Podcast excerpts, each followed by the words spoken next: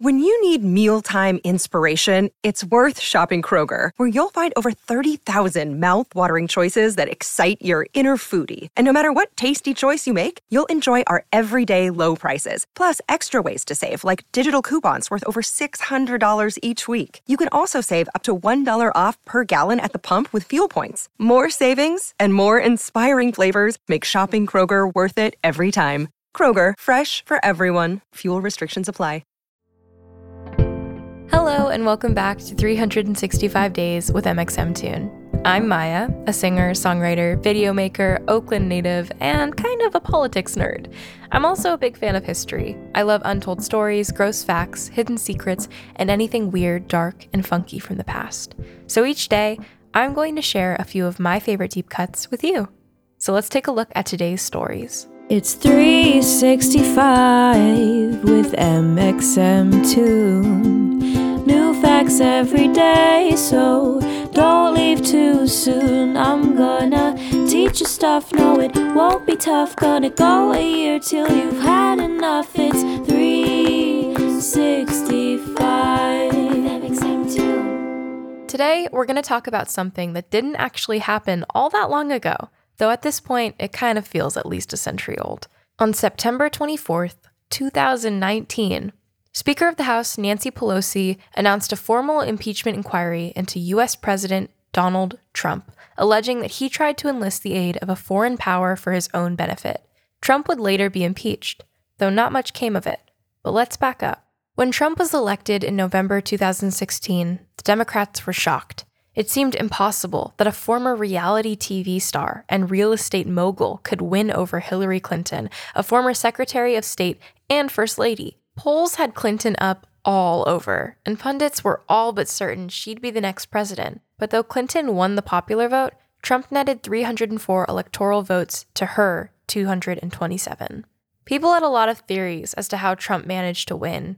Though he did have a solid base of voters, Democrats suspected he'd had some help from foreign powers, particularly Russia, whom U.S. intelligence agencies already knew had at least attempted to interfere with the election.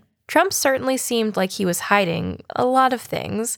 He refused to release his tax returns, something every presidential candidate does, and people suspected his finances were tied up in foreign interests. Once Trump was inaugurated, there were various efforts to investigate him, his businesses, and his finances. A special prosecutor, Robert Mueller, was tasked with probing Trump and his potential connections with Russia, an effort that took two years and culminated in a 448 page report that didn't exonerate Trump. In fact, Mueller found a number of links between Trump and Russia, but didn't definitively find that the Trump family had broken the law. So, that was that, for a few months at least. The Trump family just couldn't steer clear of a scandal. In August 2019, a whistleblower report revealed that a month earlier, Trump had a phone call with Ukrainian President Volodymyr Zelensky. On the call, Trump asked Zelensky to investigate former Vice President Joe Biden, one of Trump's potential challengers vying for the Democratic presidential nomination, and his son, Hunter Biden, who had served on the board of a Ukrainian energy company whose owner was at some point investigated for possible corruption. Trump wanted Zelensky to discuss this potential investigation with his personal lawyer, one Rudy Giuliani, and with William Barr, the Attorney General. Worse, from the whistleblower report, it seemed like Trump was trying to use political leverage to force Ukraine to investigate the Bidens, reportedly ordering then acting White House Chief of Staff Mick Mulvaney to withhold nearly 400 million in military aid to Ukraine just a few days prior to speaking with Zelensky. Biden was, at the time, considered the frontrunner for the Democratic nomination, which Trump knew. So basically, if the whistleblower was correct, and it was corroborated by the acting ambassador of Ukraine, Trump was trying to enlist a foreign power in helping him take down a political opponent and win a presidential election, a violation of the Constitution of the United States. It wasn't Russia, but it was something. Trump denied using any quid pro quo, i.e., an exchange of political favors, but things certainly looked fishy, and so on September 24th, Pelosi announced an impeachment inquiry. The actions of the Trump presidency have revealed the dishonorable fact of the president's betrayal of his oath of justice, betrayal of our national security, and betrayal of the integrity of our elections, she said in a statement announcing the inquiry. By late November, the Democrats decided to go forward with impeaching the president, And in mid January of 2020, the articles of impeachment passed in the Democratic led House of Representatives. But the Republican majority Senate wasn't particularly interested in impeaching the Republican president, and the Senate trial was pretty much a sham. The president never testified under oath. Members of his staff who probably could have offered some helpful information, like former United States National Security Advisor John Bolton, who published a book just a few months later that suggested the president was pretty big on illegal activity, also didn't testify. On February 5th, after a very not grueling inquisition, the Senate voted to acquit Trump, and that, unfortunately, was that. I still remember when each of these various events happened, and I was just avidly refreshing my Twitter feed over and over and over again. I think my dad didn't turn off the news for like, I don't even know, 20 hours one day during the impeachment inquiry. And it was insane, like trying to keep up with all of this. And even still, every single day, there's lots and lots for us to keep up with.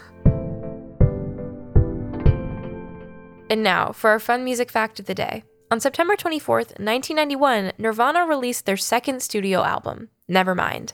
The album entered the chart at number 144, but by January 1992, it shot up to number one and is one of the most iconic albums of its era. Its first single, Smells Like Teen Spirit, was even inducted into the Grammy Hall of Fame.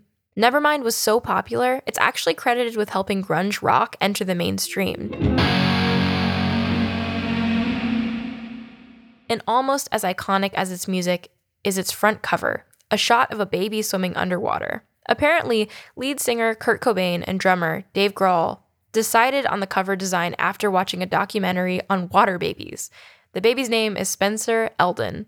He is now an artist in his late 20s. And now it's time for our final segment of the day when I look into my own photo library and see what I was up to on September 24th in my life. All right, so I'm scrolling through here and it looks like, oh my God, okay. On September 24th, I got my Spotify statistics back in 2018 for what I was listening to. And my top genre of 2018 was modern rock. I listened to a lot of modern rock. I also listened to garage rock 18% of the time, which is odd, but okay. I would mostly stream at 2 p.m. and then I would not stream at all from the hours of 2 a.m. to 6 a.m., which is probably actually where I reach peak streaming times in my own listening now as a 20 year old two years later. Um, but apparently, my music categories could be categorized if you looked at the songs I was listening to purely based off of who listens to them. Spotify said that I am a fitness enthusiast. It says, You stream like a fitness enthusiast. Do you even lift or run or bike? Based on playlists in your library, we're guessing that yes, you do. Well, unfortunately, exercise is still not something that I have I've really kind of put into my day-to-day routine, but I'm working on it. I'm working on it, I promise.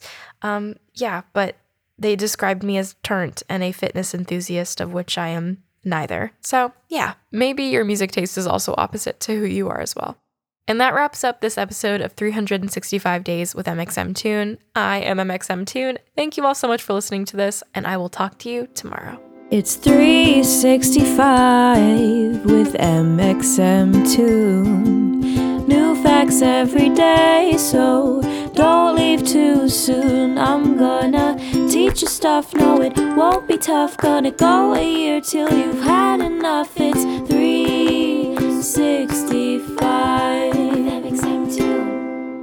Thanks for listening to today's episode of 365 Days with mxmtoon. Make sure to subscribe wherever you listen to podcasts and follow along with us on social media at 365 Days mxmtoon on all platforms.